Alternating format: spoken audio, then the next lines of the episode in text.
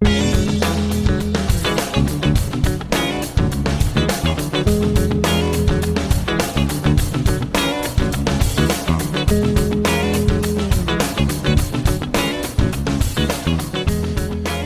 Well, hi, everybody, and welcome to another PT podcast brought to you by Crossroads Community Church in Lindale, Texas. I'm your host, PT, with my podcasting partners, the Irishman, Todd Bergin. What's up, Todd? What's up, everyone? And of course, I'm joined with the bald beauty himself, Steve Howard. What's going on, Steve? What's up, guys?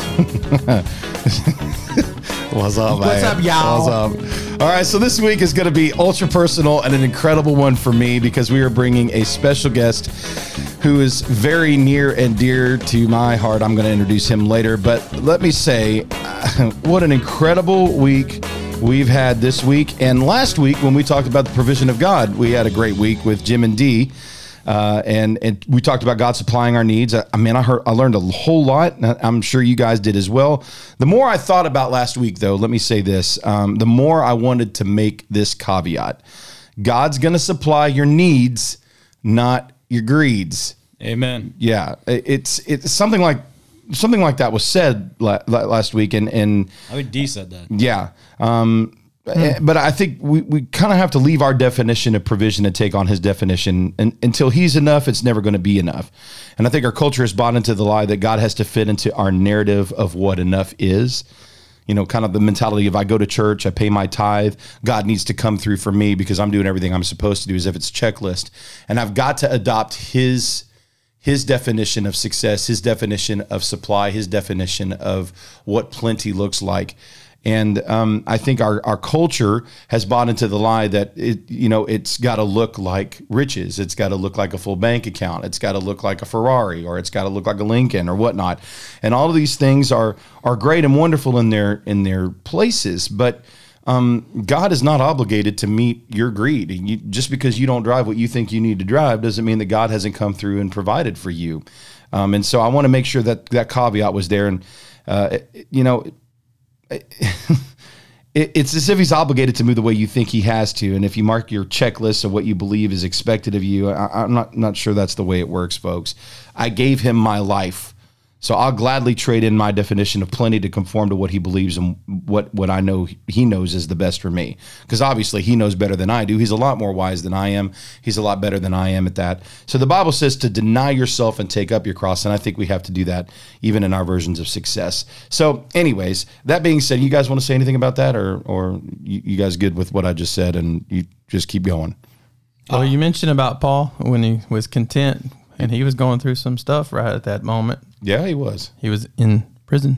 Yeah, and he was in need. You notice in- Yeah, he was in need and in prison. Yeah. in the later parts of that chapter, he's he's saying, you know, I, I asked, I'm not I'm not begging for money, but I asked and you responded, and I mm-hmm. appreciate that. So he when he was talking to the Philippian church, he's like, you know, yeah, I, I gave you the request for for finances, and you came through and you you you helped me and you blessed me.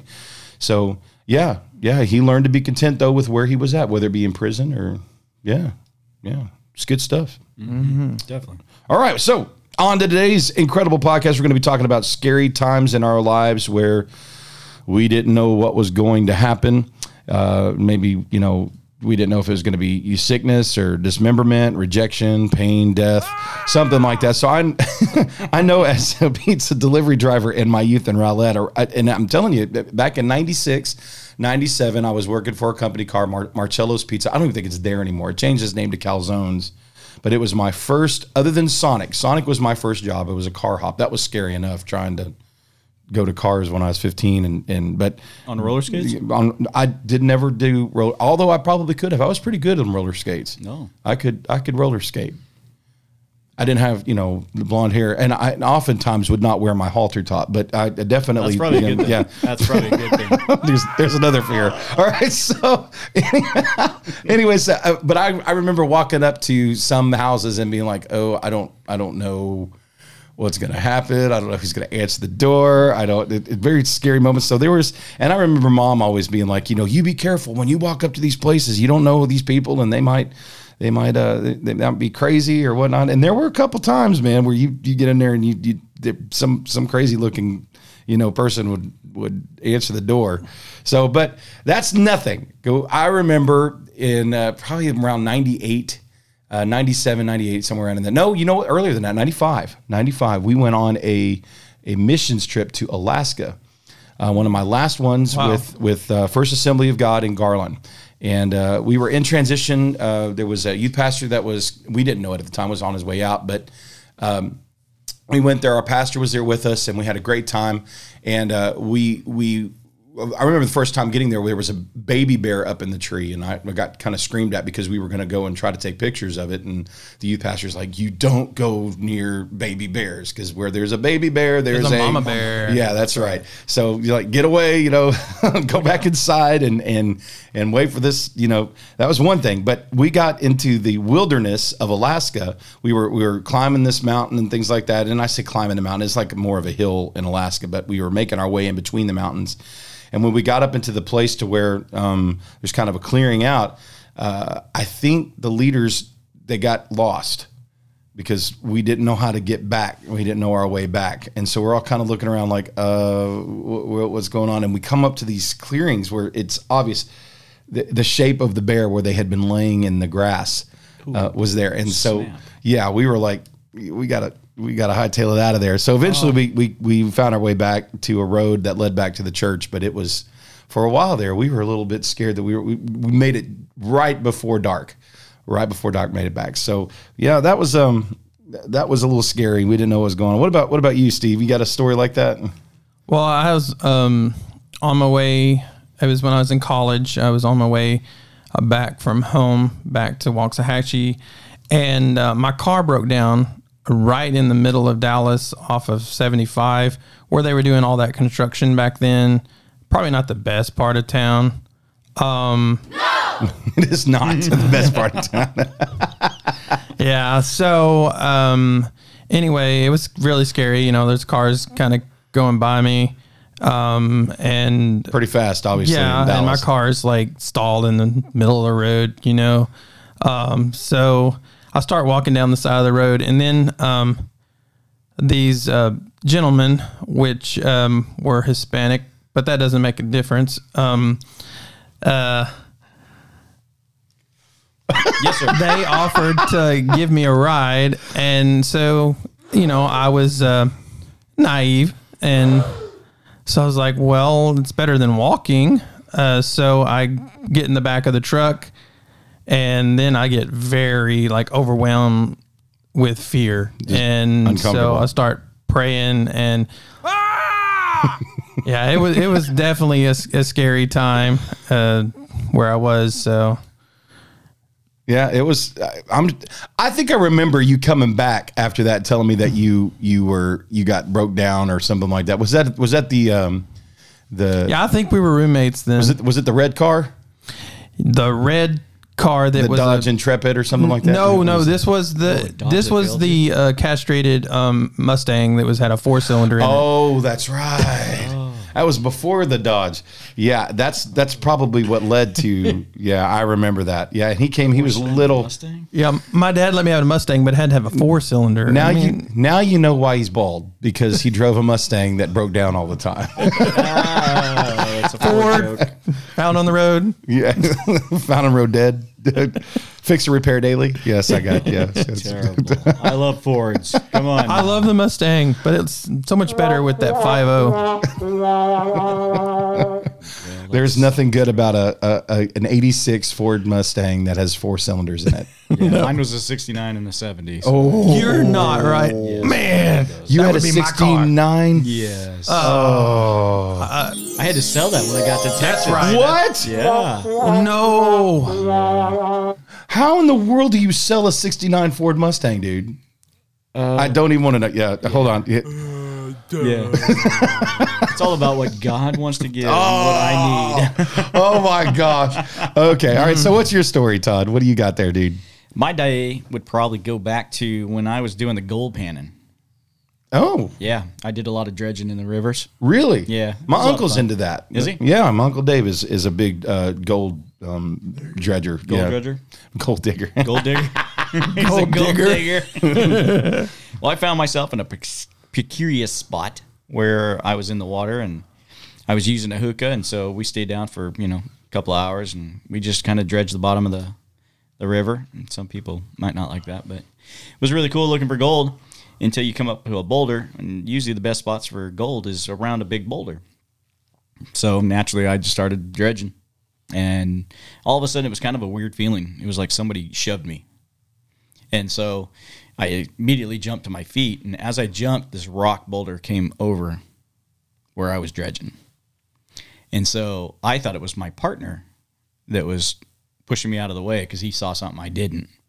And what I had done is I had dredged underneath the boulder so much that it didn't have any ground to hold up. Whoa. And it, it, yeah, it was kind of a, whoa, Whoa. you could have used your button.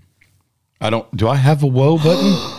Oh, the gas. Yeah, the gas. Yeah, sorry about that. Well, if you, man. I, I need to get you a button over there, man, Yeah, so you can. Yeah, I Yeah, need to have that button. yeah. You have control of all the buttons. I do. Yeah, I'm the button he's the pusher. controller. I'm the official button pusher. That's, That's right. what happens. Yes. You have somebody that's always a control freak. Yeah, I was. And, I uh, was just- engaged in listening. I'm, I'm, sorry. Yeah, no, it's I okay. appreciate that. That's I okay. really do. It's okay. But yeah, so gold panning, moment of terror when you kind of ah exactly. Yeah. Big old boulder could have rolled on top of me, pinned me under the water. Mm-hmm. That would have been a bad day. That would have been a Yeah. really, really bad day. But it was weird. It was like a hand on my shoulder, just like get out of the way. And that boulder just comes right over where you were Rolled dredging. right into where I was dredging. Ooh, son. Yeah. Well, I, all of us have experienced, and I'm sure tho- those of you that are listening at home have probably got some good stories about, sure. you know, protection and being in positions where you've needed protection. And that's what today is all about supernatural protection.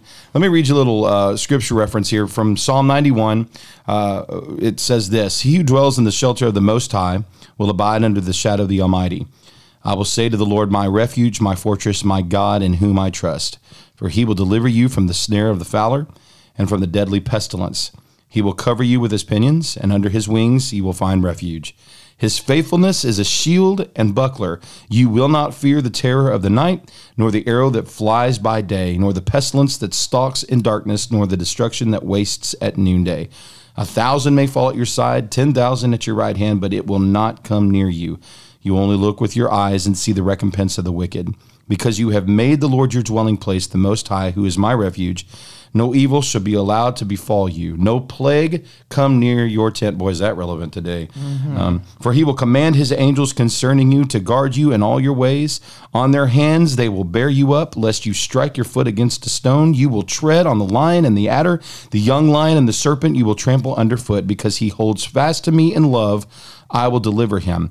I will protect him because he knows my name. When he calls to me, I will answer him. I will be with him in trouble. I will rescue him and honor him. With long life, I will satisfy him and show him my salvation. So you're getting a lot of promises. And I, love that in this day and age, we have scripture like this and so many examples in the New Testament that answer the question Does God really protect his people? So without further ado, I I know that we are all in this studio incredibly excited to Yeah. have this guy here. Um, and obviously, we are lucky that A visitor has come. that's right. A visitor has absolutely come. And today, my uh, all of you at home, as well as us here in the studio, are in for a huge treat. Our guest today is absolutely one of my heroes.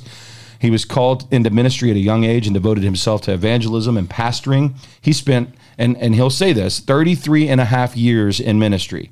He pastored my mother and father. He officiated their wedding. He's seen countless souls won to the kingdom through evangelism, including my father, and has witnessed many stories of God's protection in his life. I was called in the ministry, and this guy brought me onto my first youth pastoring position at age 17. Talk about a gamble. Good enough. Yeah, I had no idea what I was doing. But I did keep the youth busy. and that was back in 1997. He's been an active ministry and credential minister in the Assemblies of God for over 50 years. And I want to take a moment to introduce a huge hero of the faith in my life, my grandfather, Larry Maddux. Let's give it up for Larry Maddux. Yeah. Hi, Grandpa. What an introduction. yes, sir. Thank you, son. Well, thank you. I love you, Grandpa. Love you too. Uh, glad to have you on the show this morning. Thanks for coming on and uh, sharing with us today. So, I know you've got a ton of stories that I mean, I know everyone would love to hear, but setting the stage for the conversation, uh, how faithful has God been in protecting you and Grandma through the course of your ministry? well, when you stop to think about where we've been and the places we've gone, it's incredible of his faithfulness. Yeah. It is. It's it's incredible. Every time I think back over the years, we traveled on the evangelistic field, had so many times that uh, things would happen, but he always seen fit. He's always done it for us. And you've had lots of times in, in your ministry where you've not known where the money was going to come from. You didn't know how you were going to. I'm sure cars have broken down. And and and in my experience with you, uh, I've known whether it be at a deer lease or at a fishing boat or you know at in, in the pulpit, there have been times uh, that you've needed the Lord to supernaturally protect you. Um, so I have I have one particular story that I want you to share, and I, I this is one of my favorite stories. Um, and to be fair, I've heard this story a lot, but it never gets old. So, Grandpa, I want you to tell me the story of God's awesome protection in Jamaica. Uh, this is one of my favorite stories. and I'm stoked about this story. So go ahead. None of us have ever heard No. it. No, I'm looking forward to it. Yeah. Yes. Yes. Well, uh, what happened is the Assemblies of God wanted to start some churches in Jamaica, and so they were wanting some some preachers to go over there to the different cities in Jamaica, uh, Montego Bay, Ocho Rios, and the cities of Jamaica Ki- Kingston. and Kingston, Kingston. also the big town, yes. And uh, and so there's wanting some preachers that had some, excuse me, uh, evangelistic, you know, experience. And so sure. uh, they called me, and my district superintendent called and and asked me. He said, uh, "Brother Maddux said we have this deal, and we're wanting to start some churches, in in the city, in the town, in the nation of Jamaica, and they're putting up tents all over Jamaica in these cities, and to start a church, and we need some."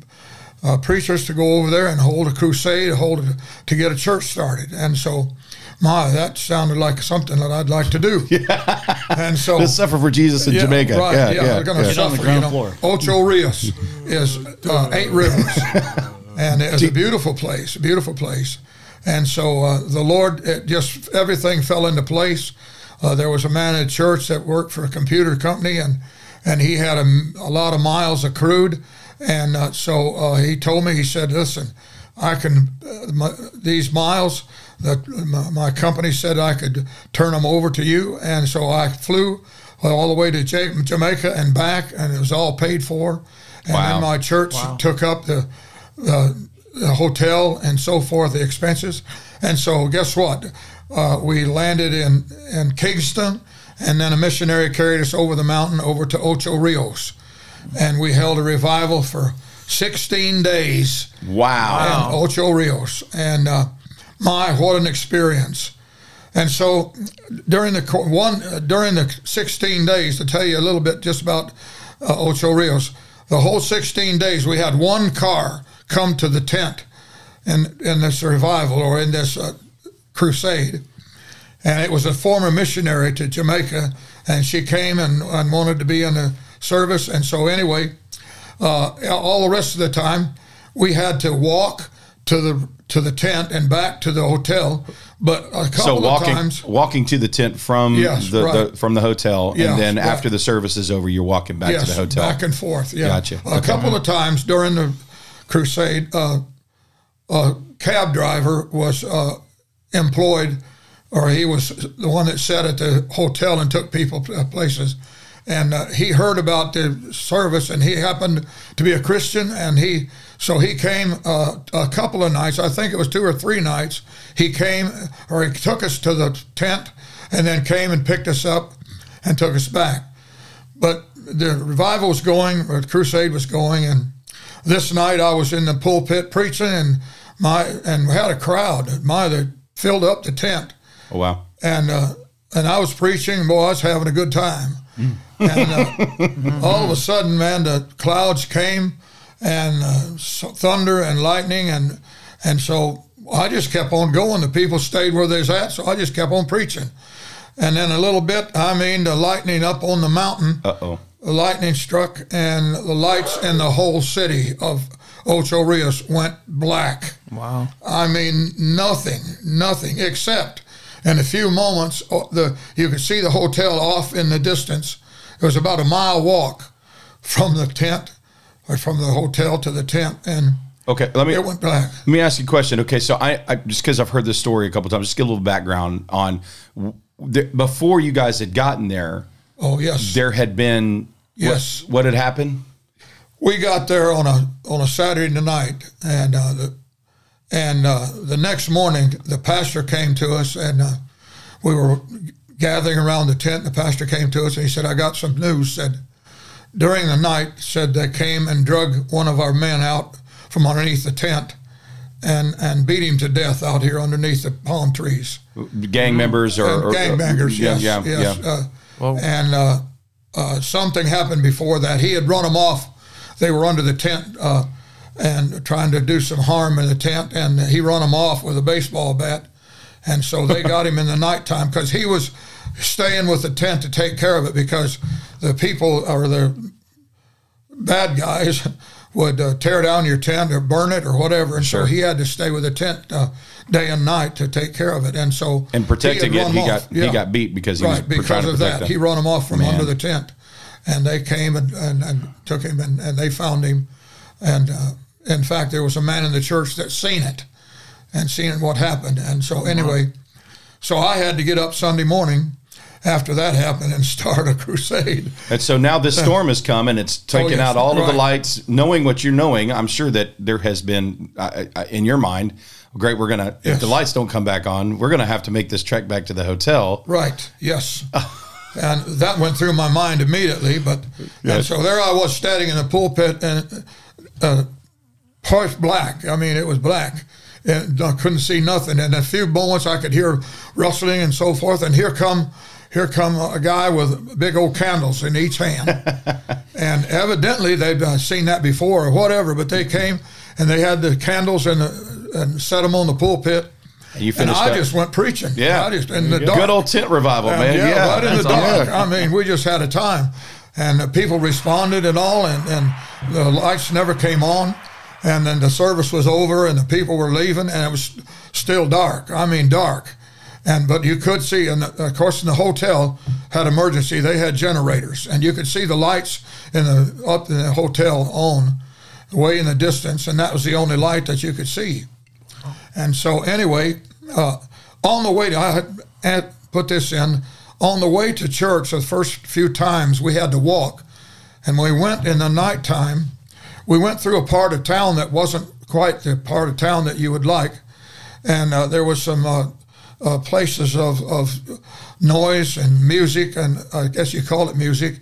And uh, anyway, and there was all lined up. They had several buildings, and and it was quite scary because there was guys out hollering and carrying on and so forth. And then we had to walk by that. And every time we got to that place, my wife squeezed my hand real close, I bet you and did. uh, because it was kind of scary Well, yeah. uh, walking by yourself. And so, anyway, uh, so this night when the storm came, and then after church, and so everybody left, and and uh, no taxi, no nothing. Well, And there's a there we storm were, coming, right? So everybody's kind of buckling down. The storm's Yes, there right, and knocked and- out power, and and and uh, so they were carrying the candles around, taking care of everything, and and uh, so I told I told my wife, I said, well, uh, we're going to have to walk. Now she said, oh no, and of course, and it was still off in the distance, lightning and thundering, and off in the distance, it had all passed by, but and so we began the trip, and so I started down and I walked about as about best I could see by memory. We were walking down the the road, and I turned the corner to walk down, and there was a drainage ditch, great big drainage uh, drainage ditch between us, between where we had to go, and then there was a bridge over that, and I turned on that sidewalk there that was next to that drainage ditch, and as I turned the corner, just as I turned the corner, there stood right in my face. There was a black man facing me, standing right there, and I I just said, "Oh, oh," and and he and he didn't say a word. He just dis- disappeared in the dark, and that Well, was easy for him. Now hold on, I, got- I got to stop because one of my favorite parts. That he he turns on this bridge and he he's met and he he says all he can see is the the the whites White of his eyes his white and of his his eye, and his teeth. Yeah, his and that's it's how dark it is outside. Wow. It- there's no light. Yes. there's Dark. nothing, and so all he could see is the whites of his eyes and his teeth. That's it. That's it. and, he uh, doesn't say anything. He to never you. said a word. He never said a word. Oh, man. But my wife did. She said, "Oh, No, I bet you did. I know Grandma. I know what she was doing. Jesus, Jesus, Jesus. Jesus. Squeeze him tight. Squeeze Oh, him yeah. tight. so anyway, I know what I would have done. walked I would have and we went. prayed. My, yeah. My wife was praying all the way. Yeah. And uh, so we we finally made it past those places of, of, of you know that we were afraid of or had clubs. concern about. And they probably weren't fired up because all the power was out. Yeah, there wasn't nothing going on there. On on the way that night, they were. Yeah, but on the way we back, went by, they had these speakers that made the lights flash Sure. as, the, as Yeah. the sound come through it. and all these people that were in those places because the Standing lights are out were Yeah, outside. Yeah, when we were So going back. all these people And you're scared of because they're laughing inside. and carrying on. Yeah. Good And night. so we went on and we got to the hotel, and my wife and I was thanking the Lord for getting us there safely. So then the next day, the wife wanted to go, of course, you know, she wanted to go shopping in Jamaica. And so, uh, so we went down to the, the city, down to the place of had all the shops, and we went down there. And as we were there, we walked up, and there was this lady came up to us and said, "Oh, said preacher," and uh, yeah, she said, uh, "Yeah, I was in the service last night," and and so, and I said, "Yes," and she said. We started talking about how many was there, and then, and then she said, "Listen, wasn't that wonderful?" Last night, said I seen you folks, you and your wife, uh, walking home, walking to the hotel, and I said, "Oh," and she said, "Wasn't that wonderful?" Said, "I looked and seen those two on beside you, one beside your wife and one beside you, in uniforms from the hotel, walking with you." And I looked at, and I said, "What?" and she said, "I said, what are you talking about?" And I, I was so interested in finding out the, the details. I said, there wasn't anybody with us. Oh, yes, I seen them. She said, I seen him. I was standing right there on my way over to my over to the house. wow. And she owns a she owned a business there in, in Ocho Rios. She was a business owner. I found out later. And I said, so, man, I said, let, let me talk to you. Let me. t-" I said, ma'am, are you sure of what you're saying? She said, yes, preacher. She said, yes, I, I, I seen him. She said, I was so impressed because they, they sent somebody over to walk with you to take you to the hotel. And I, I, I said, I throwed up my hand and began to speak in tongues. Lord, thank you. I started worshiping the Lord. I said, my goodness. Amen. And of course, a lot of people uh, wouldn't believe this, but so I told my wife, I said, I said, I looked at her and my wife was crying. Well, of course. Yeah. And uh, and that was the provision of God. And so Protection. from yeah. that time on, and, you know, and I told the church about when I got to, and uh, and those people. I mean, when I told them from the pulpit the next night about that, and she was in the service, and she was sitting down there waving, uh, saying, nodding her head, and while I was Bearing telling- witness, testifying Yes, to that. right, yeah. yes. Yeah. and uh, so I've told that many times, and I've had some people say, but you know, sometimes you better be careful because you might entertain angels unawares. Yeah. Yeah. Mm-hmm. Yeah. And so that happened in in. You think that's Rios. why that, that guy that, that he just stepped away, or how did you just? You know, I, I I believe maybe he's seen the, the well the he's seen the angels. He, or I call them angels. well, yeah. I mean, well, there's no other way to. There's no other way to explain it. No Yeah. way. And uh, Wow. he either seen them or he didn't mean any harm. He was just, and he might have been one in the church. I don't know. But he was right there in my face. I mean, that close. Wow. And uh, he never said a word. Did he step away, or did he? He just disappeared. so he just walked away from yeah, you guys. he just walked away Wow. in the dark. Yeah. I couldn't tell where he, which way he went or nothing. So I mean, you got people being beat to death. He's walking in the complete Yeah, pitch right. dark. Rain. Mm-hmm. Rain storms that have been around, and, and all the clubs are shut down because all of the power is out. And he's walking to the hotel, and this lady sees two guards on each side of you from were- it looked yeah, like they were in had the uniform from the hotel. From the, from the hotel. They had those, what do you call them? You know, they Dude, that gives me meet chill bumps, people man. and carry their Goodness. luggage and so forth. Oh, the bell. Wow. Bell, Bell, yeah. And so, Wow. And uh, so I told the church, and when I told them about the, you know, several of them, you know, Yeah. were, they're already, yeah, raised their hands, and Hallelujah. we had, and that done good for the revival. Well, the- sure. yeah, Sure would. You know, You know, I at, our- wonder- at our expense. I, I wonder, and and this, I've often wondered after you tell the story. I'm wondering if any of those guys that were there that night that had seen those those hotel guards, if any of them showed up and got saved, or I, I, I just I always, always wonder what the because God never is arbitrary in doing Right. things like that, mm-hmm. and so I'm mm-hmm. wondering if just in that, just in protecting you, there obviously there's a purpose behind that, or even the the shop owner that sees it, there's a Right, purpose. But yes. I wonder even with that guy that sat there, if he meant harm or if you know if he didn't, I don't know. We don't know that, but what we do know is that I wonder if that guy. Yeah, I thought maybe if, if it was him and that he would make himself known if he was from the church Mm-hmm. or if he mm-hmm. was under the tent. I, I thought maybe he would, and that Never. was just a mystery. Yeah. And, Wow. and when I faced him, of course, it scared me. Well, yeah. And, you know, I turned and he was, or his face right there at you, you know. Okay. All right. So we got the Jamaica. You guys, isn't that isn't that incredible? That's Holy awesome. cord, That man! is awesome. Yeah. I love that story. Okay, so um, the, you guys can't see it because you're not in the studio, but those of you are at home, and and uh, we can see it on Grandpa's right arm. There is a massive scar on his right arm, um, and uh, we're, we're talking about a it's supernatural protection from maybe harm.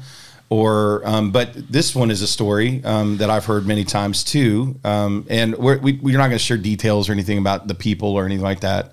Uh, I just know that uh, Grandpa has this story. What, what's what, what what's with the arm? What happened to your arm, Grandpa?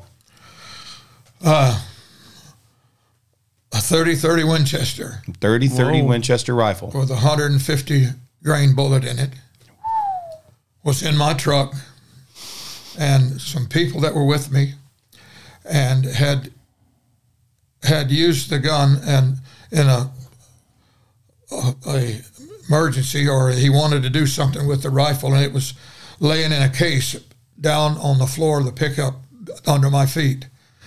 And when we got to a certain place he seen some game that he wanted and he, he said oh the, and i said my 30-30 is right under the seat and i said grab it and he grabbed that 30-30 well i had bullets in the chamber but or in the magazine but not in the chamber i wouldn't put a gun in the truck with a bullet in the in the barrel Just because you and so I said, "There's there. All I got to do is rack it." Well, he didn't know nothing about a 30-30, but he racked it.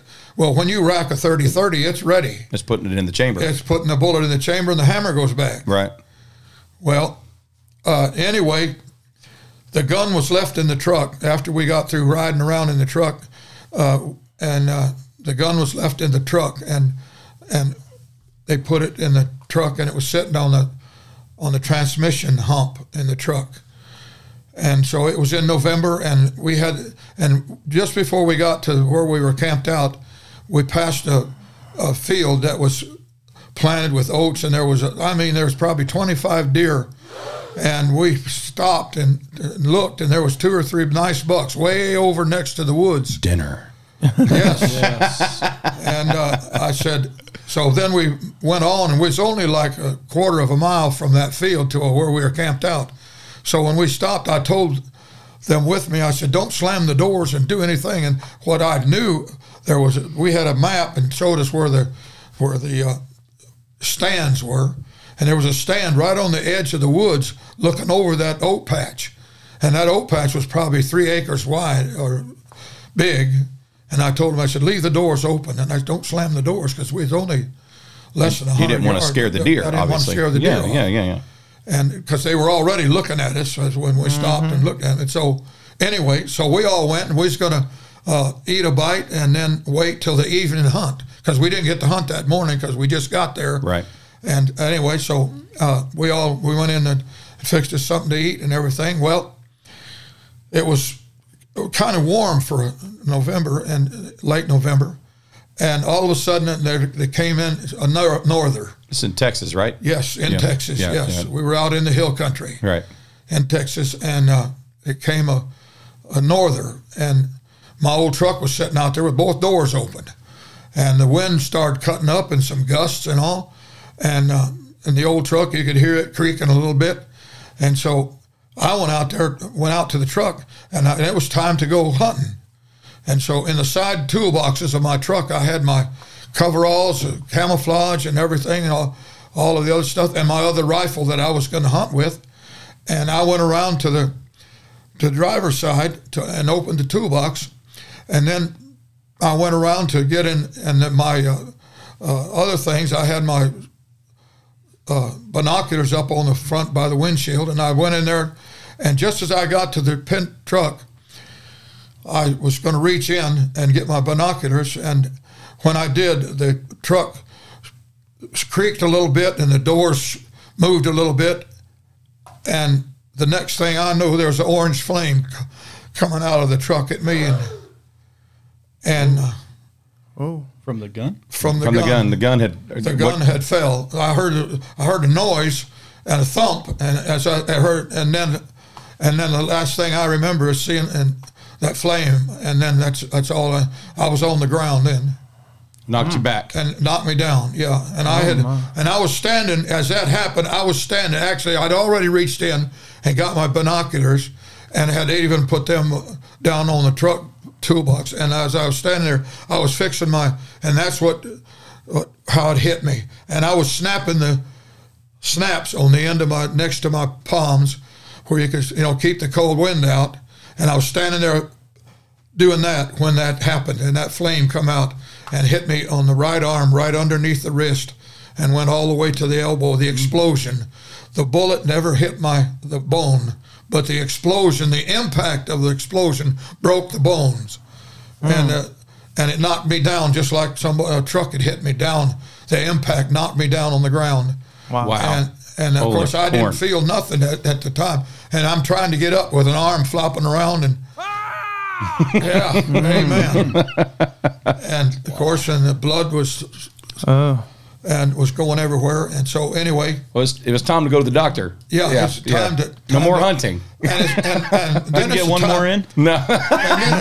Then it was it was expectingly time to pray. yeah. Yes. Without a So doubt. everybody was praying, and so Wow. anyway, uh, Well, we, hold- we so- got a, he got a person came and I was bleeding so bad they put a piece of rope up on my bicep Tourniquet, and yeah. a tourniquet yes and that didn't work very good because it squeezed up the flesh Yeah. instead of and so he went and cut an arm out of a white shirt that he had or a, a shirt that was what not quite white but anyway and he took that around the arm and and put a put a stick in it and twisted it and and kept that. And so in the meantime there was an old man that was running the lease and it was uh, American Sportsman Club. And anyway the man uh, was in a Winnebago he was in charge of taking care of the lease and tell you where you could hunt and so forth and so mm-hmm. on and here he come and he heard the gun go off and he come come flying up in a little pickup and said, "What's going on? What you shooting at?" And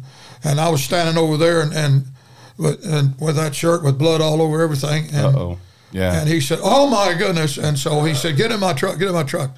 Take it to the hospital." And so we were 26 miles wow. out in the hill country from a, from a what makeshift a small hospital. I'll bet that guy And made I'm it. not in gonna- 20, 26 miles. 26 So you've been shot 26 miles away from a hospital. Your, Yes. you, you, your arm is in. Yes, in- and I'm holding my tatters. arm up against mm. my chest, And you, you riding in that truck. Okay, first of all, the, the gun falls and, and shoots you. It could have shot you anywhere. Yes. It just glanced off of your arm. it hit my arm like that underneath the arm. Didn't yeah. break your wrist. Nope. Didn't Broke get your hand, but broke your bones Yeah, in your arm a little bit. Arm bones, both But- arm bones. It- And but- my hand was flop, my arm was flopping around there. and you're Uh, and you're bleeding. Obviously, I mean, I I cut my finger and I I bled out like, but this is like I'm sure nothing like I don't even want to know the Nothing. details. But you're 26 miles out. The fact that you didn't bleed to death is miraculous. Yeah. Yes. Holy much so. cow! Okay, so you're on your way. I bet, and you said it. But this guy, what? He's- What did Bet that guy made it in So less than 20 minutes. I bet So- he did too. The man that was driving the pi- the old man that was driving the pickup there, he said, and he had a nice little international scout, a little truck. I remember all of, and he and uh, he said, "Get in here." My he had nice seat covers and stuff, and here I am bleeding, and and get in here. I'm taking you to the hospital. And so, I, he, well, he went around, opened the door for me, and I got in, And so instead of him taking the road, he goes out through the field, heading to the gate of to where they come in. And we're going through ditches, and I'm bouncing up and down, trying to hold. And boy, I'm, and I'm praying. And so when we got out on the highway, I'm I'm driving down the highway and I'm singing. In times like these, we need a savior. Oh In wow! times Yeah, like these, yeah. and and uh, and that old man was driving, and so he took me to the, took me to town. Well, that's quite a story. And uh, he got to town and drove up to instead of going to the hospital, he goes to the police station. and uh, What? So he goes, I guess, for to take us to the hospital or whatever, a little old tiny town out in, in the hill country. And so he pulls up in front of the police station and sitting at a desk in there, and it's, it's a police officer. And uh, so he's sitting there blowing the horn, and that police officer's going like that, back and forth, looking out there. And so he and the police officer just doesn't do nothing; he just sits there. So he backs up and turn and drives up the steps, the first two steps of the police station. I bet you came out then. I'm telling you what. yeah. He, and so anyway, and the, didn't, you should the old man opened the door and said, "This guy's been shot. We got to go to the hospital." And, and my that police officer went nuts. I bet you he went moving And then. so anyway, he he took us to the hospital. He's sitting at the desk going, Uh, and so anyway, they put me in the hospital there, and uh, and I stayed in that hospital, and. Uh, "Oh, okay." But you got to tell the what the doctor said because Okay. you had the the people lining the hallways. Oh wait, yeah. Well, that was in Austin. I, I stayed all night, and, and my wife showed up. She called her sister, and her sister came from uh, Bryan, Texas, and they came uh, to to where they where it was, and uh, so I said, first thing I said, the intercom was right now. I said, call our doctor right now, and it was like two o'clock in the morning Yeah. three o'clock in the morning, and it happened that evening. And I and I said, "Get me out of here," because uh, th- things happened. And uh, so anyway, I said, "Get me out of here."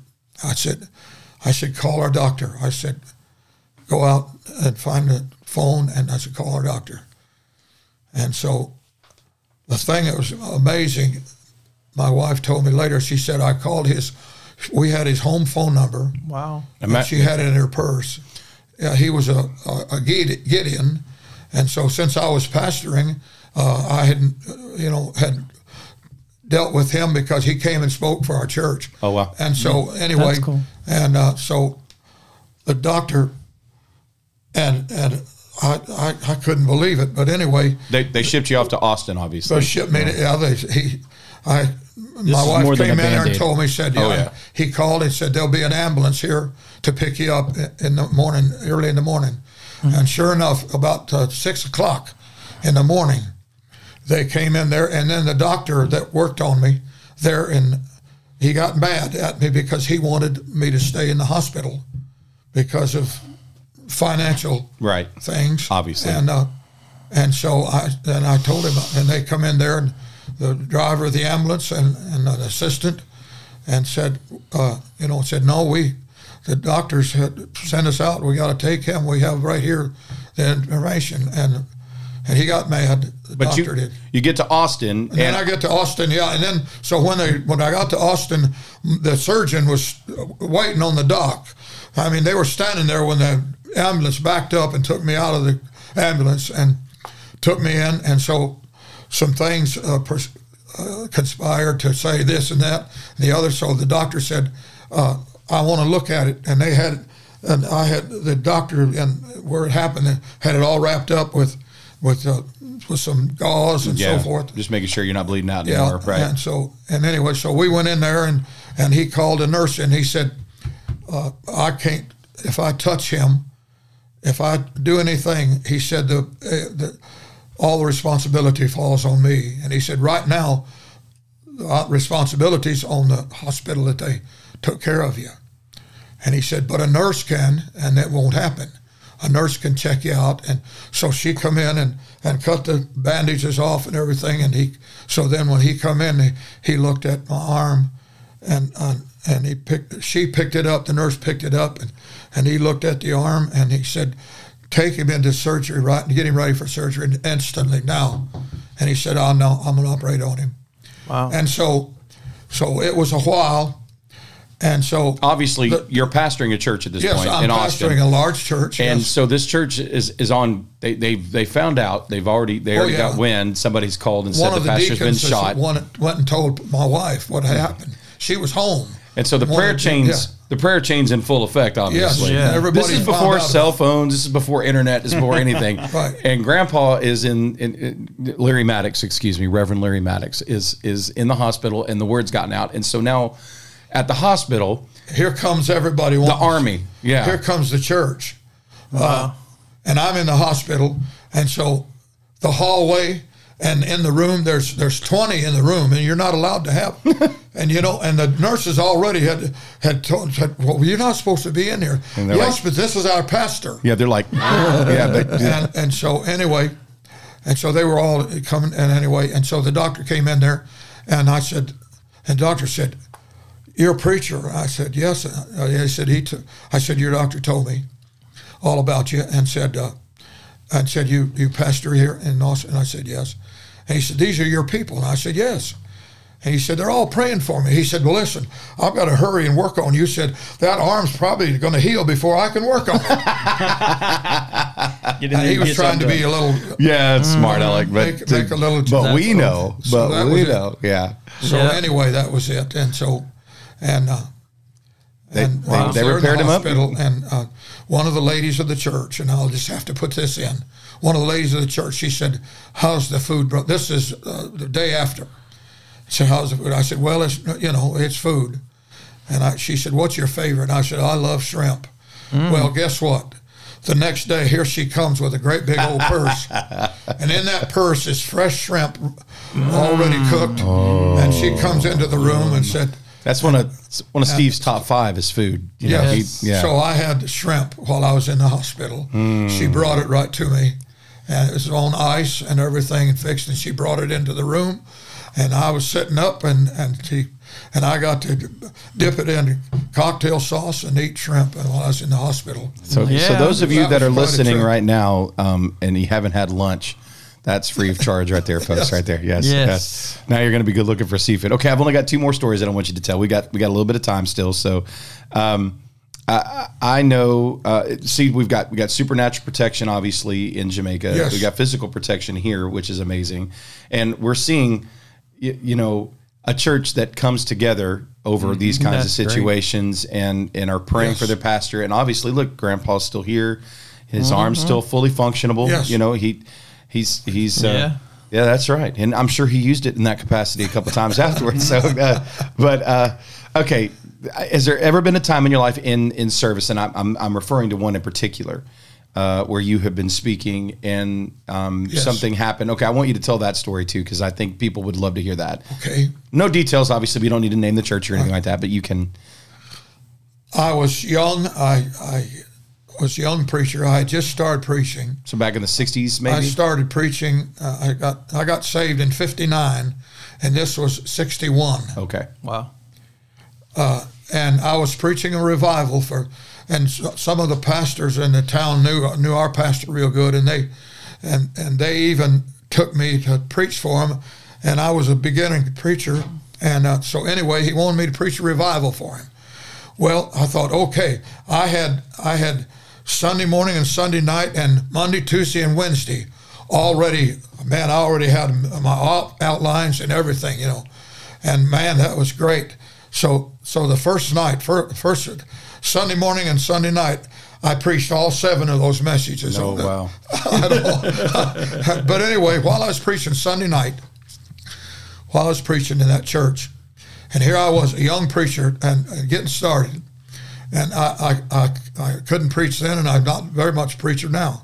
Oh, anyway- whatever. Anyway, while I was preaching, mine anyway, I preaching, and usually the pastor would sit on the platform with me while I preached, and and uh, uh, but somehow he had some friends, some uh, family friends, and he went down and sat on in the pews, and sat on the pews, and there was the church had pews on the right and in the middle and on the left, and aisles, and I was preaching, and uh, while I was preaching, I get in that preaching, and here I was, a beginning preacher. I hadn't preached any revivals. I'd preached from my home church two or three times, and I was preaching, and there was this young woman on the right hand side, and every time I'd turn over to her and look that way, she'd stick her tongue out at me.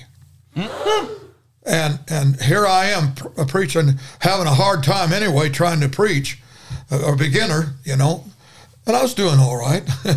and then and every time I'd look, and of course that upset me, and so I'd try not to look over there. Well, you know, and evidently, I mean, I'd look over there and she'd I'd stick her tongue out at me. And she kept doing that every time, and that, and it upset me. Hmm. Yeah. You know, and, and I was trying to preach, and so, and and and the pastor looked up at me, and I and I was, and he and I don't know how he knew, but he said, "That's the enemy." Brother Maddux said, "Cast the devil out of him." And, and he was sitting facing me, No, and I'd never done nothing like that. Wow. demon be gone. Inside, you're like, yeah. and I didn't know what to do. I did, man, young preacher. So down off the pulpit I went, man. I went walking down that aisle, and she's glaring at me. And I went back there. She's sitting right on the edge of the aisle. And I went there and I looked down at her, boy, and I reached over and put my hand on her head, and I said, Ooh. I said, in the name of Jesus, I said, devil, you're a liar. And she screamed like you would never heard a scream in your life. Wow. And she screamed and jumped up out of her seat and run for the back door. And out she went. And I said, Thank God. And so I went back up on the platform and tried to get my thoughts together. And, and uh, you know, the service was, you know, it was so upset. I mean, everything, you know, and and uh, so I, I tried to finish and everything. So I'm sure it was difficult to keep Yes. composure after Yes. that Wow. kind of Yeah, a thing. a little choppy. Yeah, well, I mean, at So best, anyway- even in a Pentecostal church, you get Yeah. you get some people that are, are used to seeing some of that, but somebody Not scream like a banshee yeah. and runs Yeah. out. I'm sure you probably lost a couple people right around that time. So go ahead. You're, so you said- anyway, uh, uh, the service was great. I gave an altar call. That's back when, you know, we had people come, to, or I gave an altar call.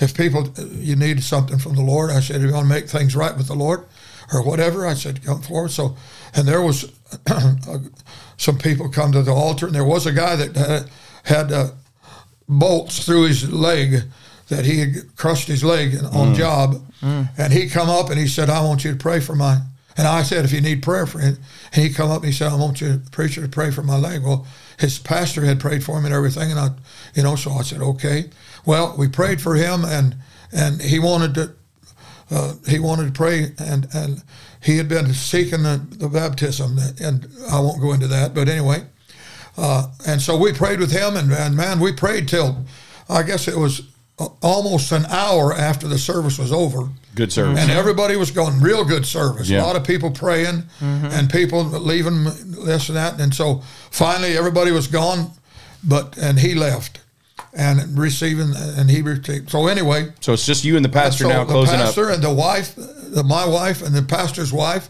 and the pastor. I mean, there's four of us there at the church, Mm-hmm. and so they were talking. The ladies were talking and and going on and going on. And, and back in those days, uh, you could leave the church open. But he said, I've been having trouble with kids coming by and, and coming in the church and leaving the lights on and everything. He said, and so I took my coat and put it over my arm. I had taken off my suit coat and, and, and laid it over the pew. And then anyway, I, so I got my coat and I tied my Bible and I, my Bible. And so I, and so he said, let me go back in the back. I want to turn off the breakers. And he said, and, and of course the air conditioning and everything. And he said, and he said, I'll, I'll be on out. And he said, I'm going to leave only the light on in the, on the porch. He said, it's on a separate uh, breaker. And he said, I'm going to leave that porch light on. And so, and then, and then he changed his mind or something. But anyway, so I went back and I, I went on outside and went down the steps. And you're by yourself. They're by still in the. They're and still in there talking. Still, and the lights are still on. He was going back to turn them out. right. And so I went down the steps and I was standing out there in front of the church. And there was a vacant field right next to the church. And there was a street light about, oh, I'd say 50 yards down the road. There was a street light, and that's the only light that you could see. And I heard some rustling at my right hand. I turned, and when I turned, that girl that I prayed for and cast the devil out of The one that screamed like a banshee and got I out of the service. Mm. Yes. and there she son. was. And and guess what? She had a butcher knife in her hand. Snap. Oh my. Mm-hmm. and she told me that she was gonna. She cursed and then said she was gonna cut my heart out. So she she did that, and then she's going to cut your heart out. Yes. And I had I had my Whoa. coat, had my coat in my hand, and my good old Thompson chain Bible in my right hand side. and so, man, I didn't know what to do, and she cut come coming for me, and I didn't know what to do. I, the only uh, only Was she running, or she just is it? she, she's coming up to me. Yeah, she wasn't but five steps from me from that field. You know, the She length came out of the field. yeah, she came out of that field. She was in the brush out there, and she came out of there and come, and and she come at me. Well, I didn't I didn't run, do nothing. I just stood there, and she come up to me and boy, and I just I was standing there. I just took my Bible and started. I said, "You're a liar in the name of Jesus." And I, what else? I, that's the only weapon. Well, I no, had, that's right. That's- the sword of the spirit. Wow. Yeah. And I stuck it out like that and and uh, stuck it back like that two or three times. And I kept saying that. And she stopped and she come down like this against my Bible. I held it like, and she come down against my Bible right close to my hand and come right down all of my Thompson chain on leather, on the outside leather. And I still have it. I still have it Wow. in my in my all of my Bibles. I've got several that I wore out, and I had that, and I still have it Wow. and uh, and anyway, and when she did that, I, man, I pushed it in her face this time. Man, I was getting, I was getting feeling like I was, Getting indignant. Oh, praise the Lord. And I shoved it in her face. I said, "You're a liar, devil! You're a liar!" And she started shaking. She started shaking, and she dropped that knife to the ground, and she started crying. Hmm. Wow. And we took her in the church, and took her to the altar, and we were there till two o'clock in the morning with her. Boom. and she prayed through. She got saved. that night. Wow. Man, yeah. That was awesome. Wow. Wow. That Good. happened to me. Wow. That happened Wow. To me. Well, I don't. There's so man, there's so many stinking stories. I, I, I it, We can have him back. we yeah, we'll have to have you back sometime. No. Yes. But, yeah, yeah, we'll have to have you back sometime. He's saying no. Yes. He's like, yeah, well, He'll come back. yeah. I, and I and we I, I wish I think we We'll bring we- ice cream. I wish we had time for the one more, but we don't. We I, I wanted I wanted you to tell me about. We do. It's it's my it's PT It's your podcast. podcast. You can have as much time as you want. And. I'm sure those at home are going to love this one have to too. So listen a little longer. This Yes. one is um, we we've gotten the supernatural protection pretty much down, and obviously God is has has shown that to you over and over again. And is there any time where fear has gotten in the way of something pretty miraculous? And I, I'm I'm talking about a particular story in your life where you and Brother Gibbs, uh, Brother Frosty, Yes. are out in the forest or in a in a in a, in a Woods. yeah, in the woods. And yeah, okay. So go ahead and tell that one. This is this is great too. This is this is awesome. And then we'll we'll do the song of the week after this one. Okay, uh, my, one of my my dearest friend in the ministry was uh, this this preacher friend, and he was he's really responsible. He dealt with me. My wife would go to church, and and I would go to the races because I'd done some dragon when we first got married. I had a 57 Chevy. 57 Chevy all fixed up and souped up and so forth. And anyway, this guy dealt with me. And I, so what happened, my car, I, I blew a clutch and a dragon and um, I couldn't go to the races. And so my wife had a, she had a plan in her head. She says she I'd- doesn't. I'd take yeah. her to church, and then I'd go to the races, and then she'd come to the races, uh, and you know, or I'd go by and pick her up. That's what, what happened. I get that straight, and I'd go by and pick her up and go to the races, and so I couldn't go to the races because my car was You blew your clutch. up. Yeah. Yeah. And so, uh, so Sunday morning come, and they were having revival. They have an evangelist, and they give the evangelist uh, credit. Anyway, and uh, so she said she come in there, and, and it was Sunday morning, and she come in and she and she know, she used it. she come over and, and sweetheart, you know, and you know, and come over and took my face in her hands and said, listen, said. Uh, I went to the races with you after church. Said you can't go to the races. Said would you? Why, would you go to church with me? Said we're starting revival. And I and she said, and I said, well, and she said, yeah, I'll come to church. Come go to church. And and uh, I said, okay, I'll go to church. Go to church with you. I was raised in a Christian home, by the way. Right. And but anyway, and I wasn't saved. I wasn't saved. Hmm. And uh, but I had I had went to church all my life. I, I was You knew of Jesus, but you weren't Yes. living for Jesus. I was I was a drug addict. My mom and daddy drugged me to church every time. every time. You're a drug baby. Yeah, Yeah, you drug the drug- church. Yeah. Well, anyway, so I went to church, and listen, I liked that guy. The I believe the Holy Spirit, and he could sing, and, and he played the accordion, and sang. There's two of them, two from Waxahachie, from Southwestern Assembly of God that. College. Oh, Imagine Was that. holding revival at Trinity Heights Assembly of God Church. I don't mind selling it, telling about it. You mean that there are good people that come from Southwestern? Yeah. Sorry, folks. Those of you that you. don't know, Steve and I went to Southwestern. So yeah, go ahead. thank you, all, both of you. Yeah. And so anyway, and so well, I liked him. So we we went home and everything the Sunday afternoon, and on, and I was watching television, and she come in there and she said, "Honey," said, "I'm going to church." uh, And said, why don't you come and go with me? I said twice today. and so she finally, yeah, wow.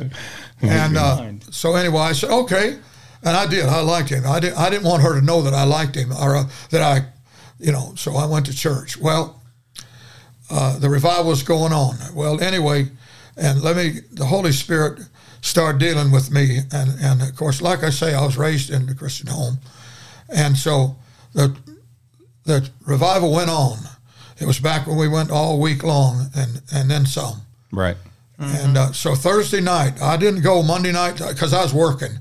I come home on the job and tired and, and wore out, and, and so I. But she'd go to church, and she went Monday, Tuesday, Wednesday, and so Thursday night I, I got off early on Wednesday on Thursday night, so I went to church, and he got up there and preached, and he told everybody in the church how bad I was. oh my I thought my wife had told him something. He told, but anyway, he preached. He was it. reading your mail. He Yes, didn't know was. you, but he anyway. So I, uh, so anyhow, the Lord got a hold of you. the Lord got a hold of me, and and uh, I was sitting there in that service, and and the Holy Spirit was dealing with me. And listen, there's nobody had to come back and tell me anything, uh, and this guy had was there. But anyway, uh, That was I, I got up from the chair and I went to the altar and I, I prayed and I asked the Lord forgive me, and I knew what it's all about, and I knew the Bible because I'd been in church all of my life, and all. But anyway, and, and I got saved that night. It was on a Thursday night in October of 1959.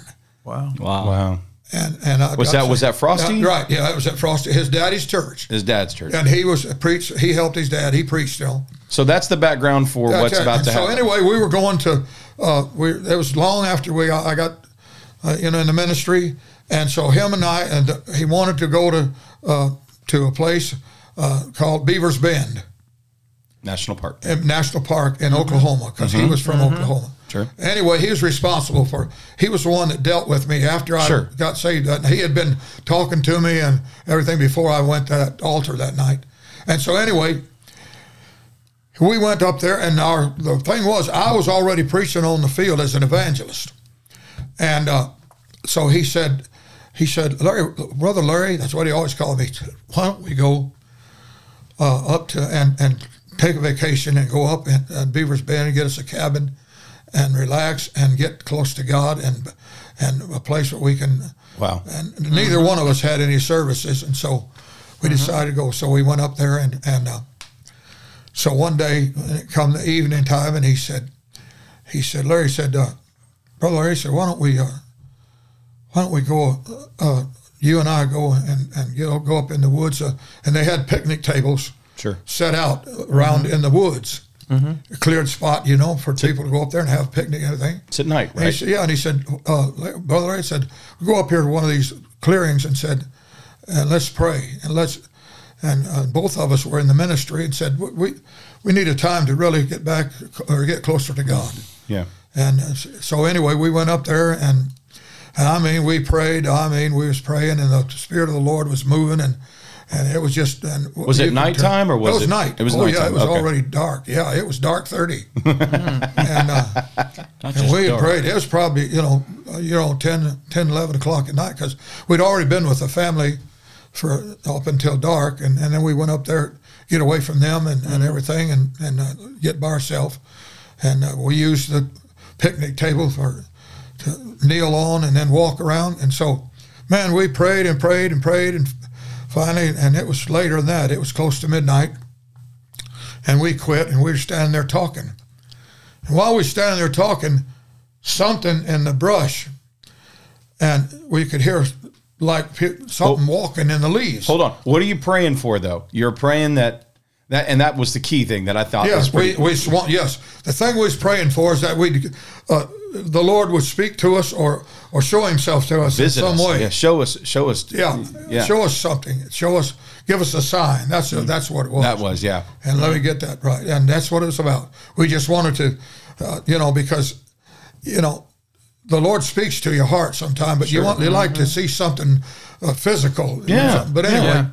but anyway, so and man, we were both standing there and still uh, spiritually minded, and we've been praying through, and we wanted to see the Lord. And I said, Lord, give us a sign, you know, and and all of a sudden out here, chomp, chomp, chomp, in the in the leaves and and right next to us, yeah.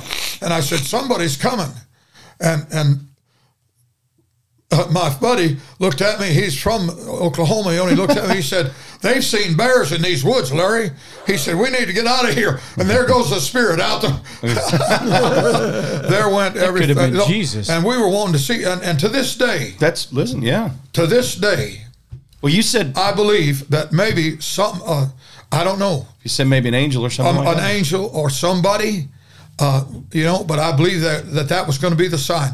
Either they heard us praying Mm. and came to and, and heard us and came up to there and, and was waiting until we got through.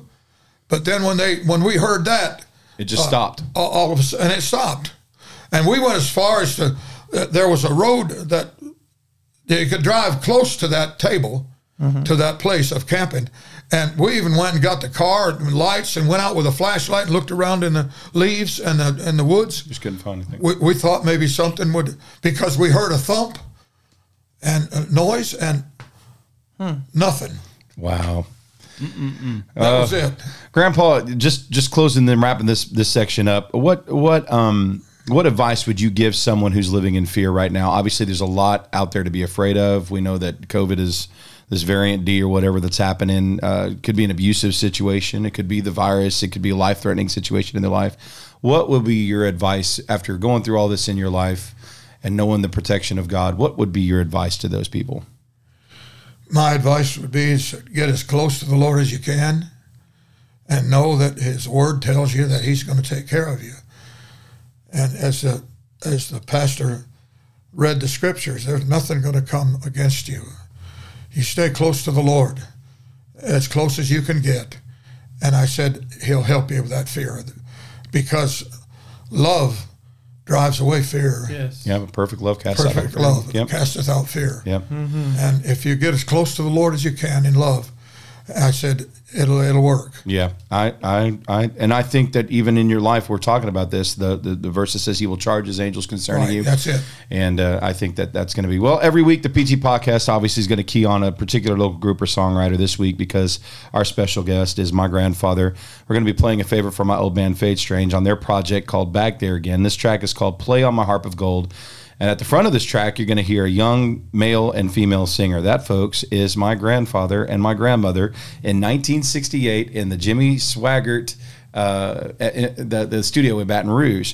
Um, and they- they're going to be singing that song as originally intended. And then I have to go and mess it up with uh, the Fade Strange part of it. But, Grandpa, again, thank you so much for being here. We love you so Yes. much. Thank you. This is awesome. Thank you for having me. No problem. And here comes uh, Play on My Harp. I hope you guys are ready to rock because this is going to be a fun one. Here we go.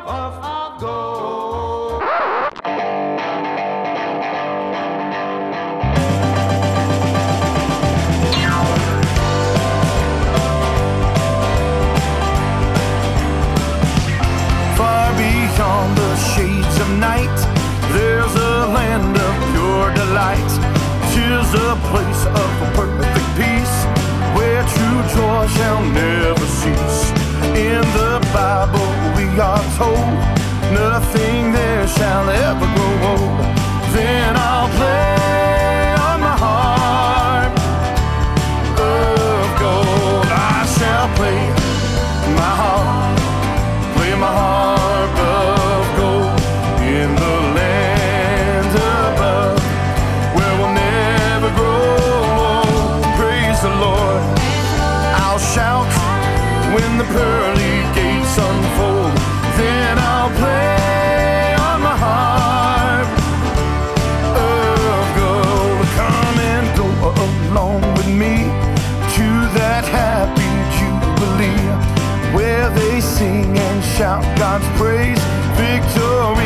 song they. I shall meet the saints of old when those pearly gates unfold. Sing it, then I'll play.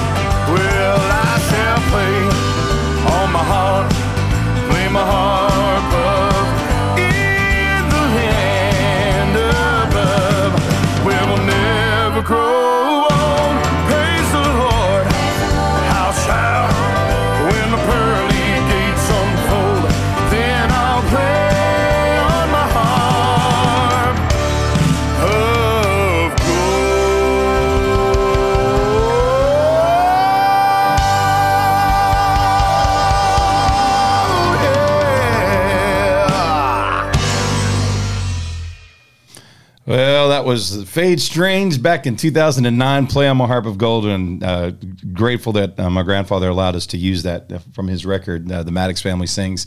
Uh, and uh, it's a great, man, what an incredible podcast. It's incredible. My goodness, just full of the testimony how God protects his kids. Um, and and uh, you guys want to say anything regarding what? Go ahead, Steve. You want to say something about it, or Todd? Come on in.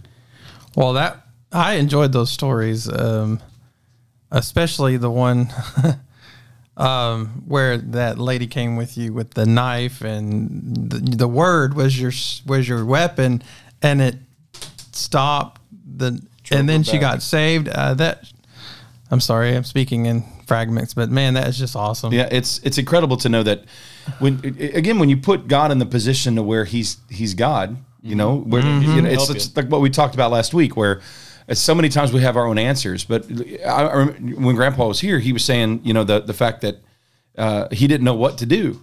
He didn't have any idea what to. He didn't. He didn't have any experience on what was that's young. supposed. Yeah. and so to be put in that position where God had to be God and do what He does. I mean, that's Wow. Amen. Wow.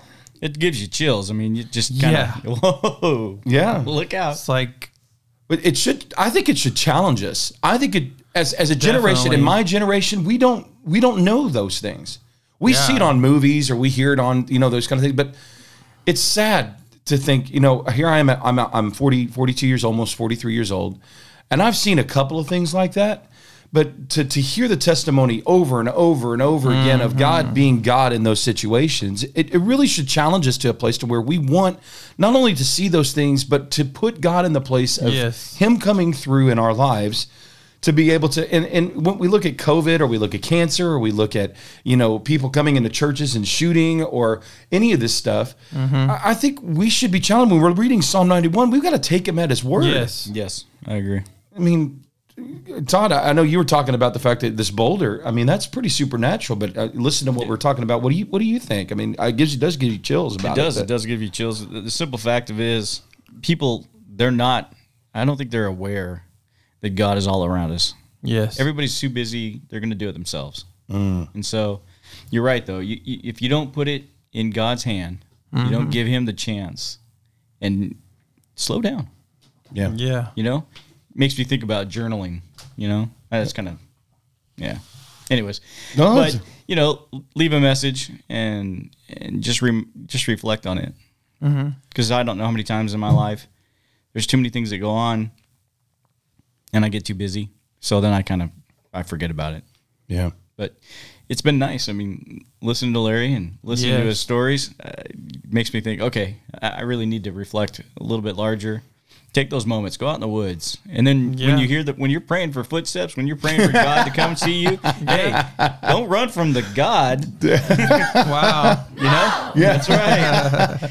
Yeah, wait, here's the here's the fun thing about this is that there's nothing. It's like with, when Jesus told his disciples when when he was leaving, he says, "Greater things shall you see; greater things will you do." Mm. I think that that that was a, a testament to this. This isn't all there is, you know. No. And when you Yeah. when you hear Grandpa talking about these these situations, I think that we're coming on a day and age where people are going to be desperate for a move of the Lord. Yes. I think we're coming on where people are looking now. There's there's there's things that are happening where, uh, you know, they're they're, they're not going to have easy answers, and mm-hmm. and I think it behooves us, those of you that are listening right now that are going through stuff. I just want you to know that God is still good. He still protects his kids. He still Yes. provides for his kids, and that you're not alone. And if you give it to him, if you trust him with it, it may not work out the way that you think it ought to work out. They mm-hmm. might still come at you with a knife. They still might try to stab you. But I'm going to tell you, God is good at at abiding by His word and being faithful to His word. He's that's one of His most enduring traits in the Bible. Don't give up. Let God be God in those situations. Yes. So, um, man, a great podcast. Listen, if you're going through things or just have some things that you need to talk through, give us a message on Facebook at the PT Podcast page. Uh, we really want the opportunity to listen and pray with you. So maybe you've never heard about this God that is so powerful and will protect you, and you want to know more. We would love to hear from you. More than that, though, Yes. I know that Jesus would love to hear from you. So just take a moment right where you are, talk to him. Um, confess, confess him as Lord of your life, change Yes. your life, repent, and have him as Lord. And if you have questions on how to do that, just message us, and one of us, maybe all of us, will get back to you. Um, and, and let me say this: uh, we're extraordinarily honored to be able to enter your lives by way of this podcast, and we want to thank Crossroads Community Church of Lindale, Texas, for sponsoring this podcast and allowing us the opportunity to broadcast to you from the podcast studio here in Lindale, Texas. So, if you wouldn't, if you would do us a big favor, go to uh, the Facebook page at C3 Lindale, or um, you can go at uh, the PT Podcast, um, either one of those, and you can check those things out. Next week, we're going to be tackling a hot topic on forgiveness. Um, Wow. Yeah, yeah. How does it work? The myths and the facts. So next week we're going to talk about that. But until then, This is Todd Bergin, redheaded Irishman. This is Steve Bob Beauty. the bald beauty, and this is PT signing off. If no one has told you, I hope you know this. God loves you, and so do we. We'll catch you here next week. Until then, goodbye. Amen.